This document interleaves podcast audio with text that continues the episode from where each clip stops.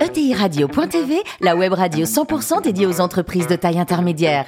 Animée par Alain Marty, en partenariat avec l'Union des marques et Généo Capital Entrepreneur, la société d'investissement des familles et des entrepreneurs qui voient loin. Bonjour à toutes et à tous, bienvenue à bord de ETI Radio.tv. Vous êtes plus de 43 000 dirigeants d'entreprise abonnés à nos podcasts. On vous remercie d'être toujours plus nombreux à nous écouter chaque semaine et vous pouvez réagir sur les réseaux sociaux et notre compte Twitter ETI Radio-du-bas TV. À mes côtés, pourquoi animer cette émission? François Révolier, cofondateur de Généo Capital Entrepreneur. Bonjour François. Bonjour. Et Natalia Abella, directrice du développement et de la communication de l'Union des marques. Bonjour Natalia. Bonjour. Aujourd'hui, nous recevons Alexandre Loret, président de Document Store. Bonjour Alexandre. Bonsoir. Alors, vous êtes né en 1977 à Troyes, avec un maire très dynamique, études commerciales, et puis vous allez intégrer Xerox. C'est votre premier job. Mhm. Polagnac, non, quand on y va? C'est ça, oui.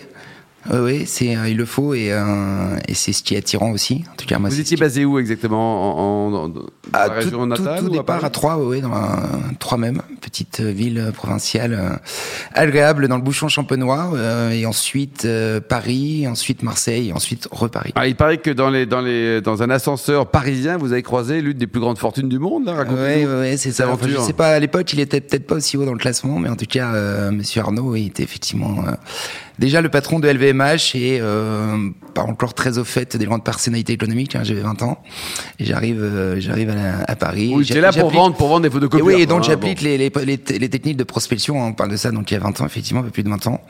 Et j'arrive au, au siège, euh, en bas du siège de LVMH à l'époque, euh, Avenue Hoche. Et donc euh, je, je prends le pas de ce monsieur, que je vois que tout le monde laisse passer avec, euh, avec les respects. Donc de, Bon. de fait, personne n'a osé, passez, voilà, quoi. personne n'a osé me dire quoi que ce soit, pensant que j'étais avec lui. Donc, euh, je me retrouve dans l'ascenseur avec lui, euh, technique. Je vais bah, au dernier étage, bon, je monte jusqu'en haut avec lui, jusqu'à ce que euh, l'ascenseur s'ouvre et là me, me met dans les mains d'une d'une d'une dame, euh, d'une assistante. Euh, Tu peux vous de monsieur Qu'est-ce que vous faites là? Bah, Je vous explique.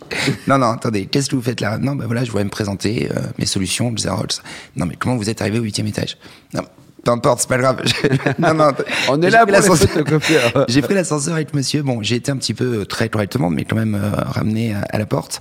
Et, euh, et le comble de l'histoire, c'est que mon manager était ravi lorsque je suis rentré, parce que euh, je devais quand même recontacter. Enfin, ravi.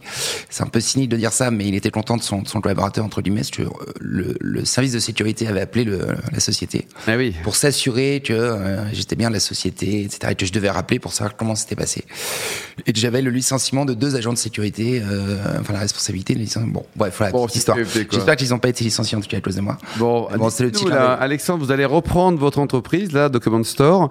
Euh, vous êtes toujours senti l'âme d'un entrepreneur de, de dire, allez, bon, c'est bien la vente, mais on passe à une autre étape? Oui, euh, je pense que j'étais, euh, ouais, très rapidement, c'est vrai, j'ai envie d'être en tout cas responsable un peu de mes, de mes propres Vous avez quel âge, là?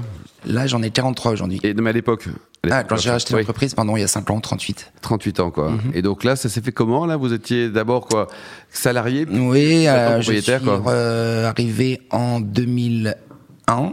Euh, 2001, je l'ai racheté en 2013. 2013. 2015, pardon, 2015. 14 Aujo- ans. Aujourd'hui, donc, les métiers de la société, ils sont multiples. hein. Ils ont beaucoup évolué au fil des années. hein. Oui, c'est ça. En fait, bah, notre métier, c'est euh, justement euh, l'évolution et de faire évoluer nos clients. Donc, on était historiquement euh, euh, document store à un peu plus de 20 ans, donc euh, expert du document, historiquement et initialement autour de la technologie euh, Xerox, donc les copies, mais également euh, les centres éditiques pour tout ce qui est euh, banque, assurance, euh, donc des, des volumes euh, très conséquents à gérer. Et donc, euh, ça fait 20 ans, et bien qu'on accompagne en fait nos clients dans l'évolution de la technologie autour du document. On a, euh, moi, il y a 20 ans, j'ai expliqué à un client qui allait imprimer euh, sur son photocopieur. C'est déjà euh, Ben oui. Bon, aujourd'hui, évidemment, ça fait rire tout le monde, mais ensuite, on lui a amené la numérisation, on lui a amené la couleur, on lui a amené beaucoup de choses, et aujourd'hui, bien évidemment, le digital, qui est qui est un, un vaste champ des possibles et pour le client et pour nous.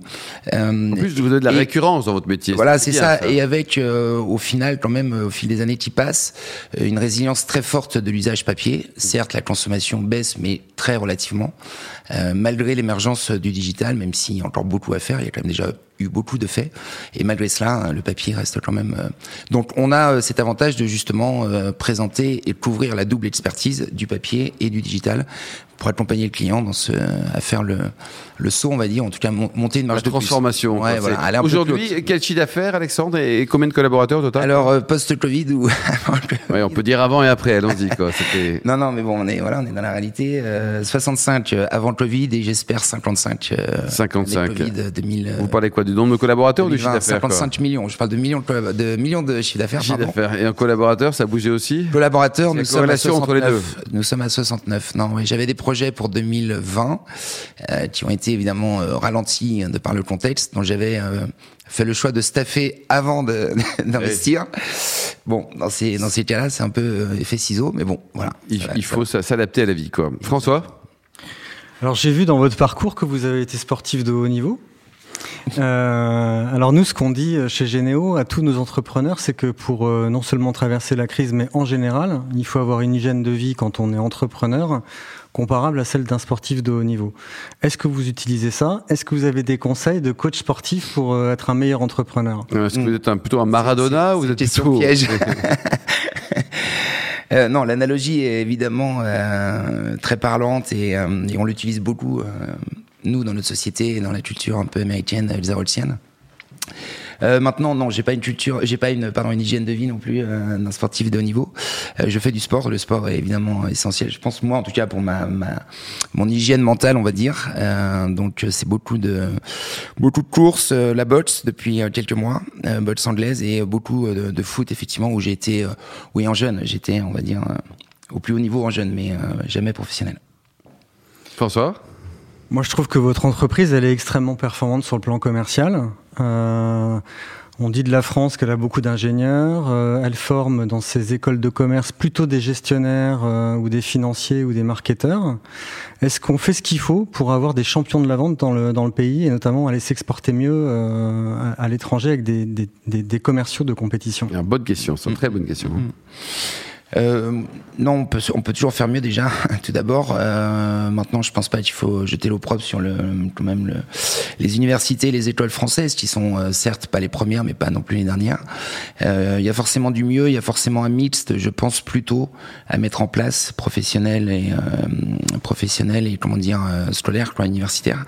De, de, je pense injecter le plus tôt possible. Alors, on a quand même énormément progressé aujourd'hui. Les grandes écoles, n'importe quelle première année d'une école même moyenne est déjà quasiment aujourd'hui obligé de faire un stage à l'étranger. Donc mmh. les choses. Euh, et des stages de vente aussi régulièrement. Et, et, voilà, et de vente aussi, oui, bien sûr. Mais c'est vrai que la vente a été euh, a été un peu extrêmement secouée aussi dans, dans tous les, toutes les transformations. On parlait, euh, certains parlaient d'e-business tout à l'heure, bien évidemment. Enfin, euh, tout ce qui s'est passé d'un point de vue sociétal n'est pas sans impact sur le métier de la vente. Natalia? Vous dites que la signature d'un contrat, c'est finalement le début d'une relation avec votre client c'est pas l'aboutissement. Merci d'avoir notre site. Ah bah oui. Euh, J'aimerais savoir comment ça se traduit concrètement et auprès de vos équipes, mais aussi comment ça se traduit dans votre marque et pour aller démarcher et pour aller conquérir d'autres clients. Mm -mm. Alors, euh, vous parlez d'un sujet, euh, évidemment, la marque qui vous passionne, je crois, qui nous Monomaniaque. Oui, oui, non, non, on a. mais, mais pas monomarque. Non, je pense que c'est déjà, euh, c'est déjà avant tout dans la culture et dans les veines de l'entreprise et dans les miennes en premier.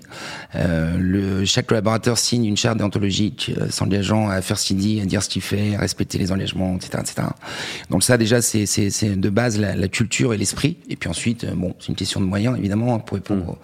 au, au service du client euh, des ressources humaines, on, met le paquet euh, pour euh, effectivement. moi, je suis sur un positionnement très parisien, donc même pas national, encore moins international, un petit peu vraiment ponctuellement sur quelques clients qui se développent, mais voilà, nous notre objectif c'est moi, c'est de vendre le, meilleur service au meilleur client. Donc, euh, bien évidemment, à un moment donné, il faut mettre les moyens de ses ambitions. Donc, euh, avant tout, la culture et puis, euh, bien sûr, du contrôle qualité, des études de satisfaction, des, du management, dès lors que... Un vrai suivi, quoi. Hein. Ouais, exactement.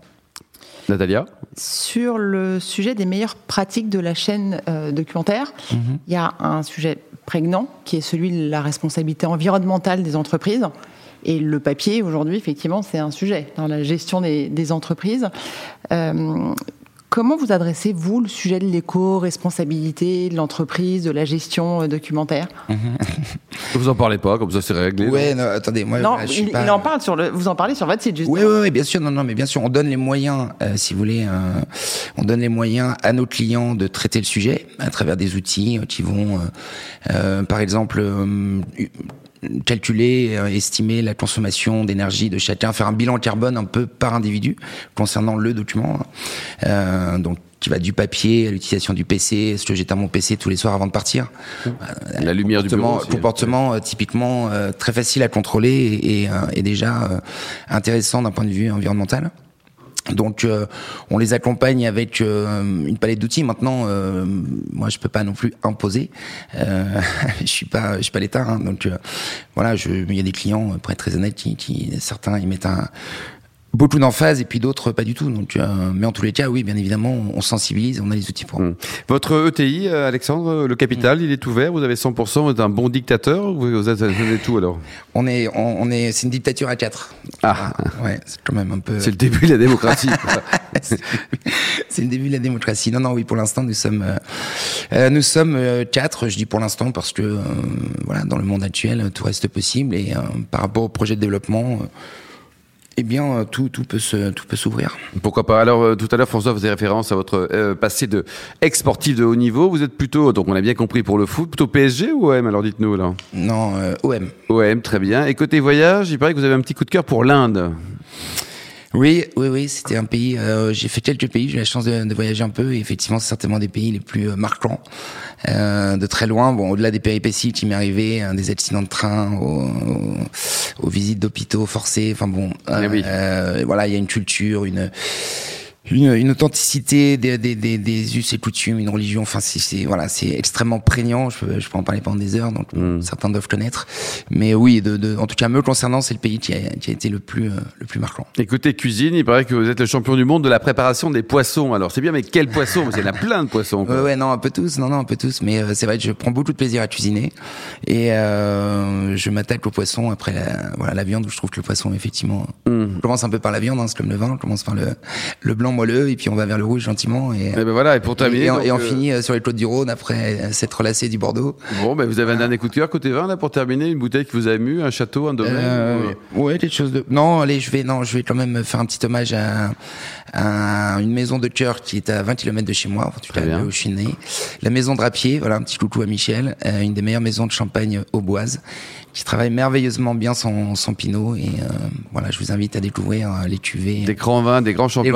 Notamment et, les millésimes d'exception. Exactement. Et alors pour mémoire, donc le champagne favori du général de Gaulle. Merci à vous Alexandre, merci également à Natalia et François. Fin de ce numéro de ETI Radio.tv. Retrouvez tout le podcast sur notre site et suivez notre actualité sur nos comptes Twitter et LinkedIn. On se retrouve mardi prochain à 14h précise pour une nouvelle émission.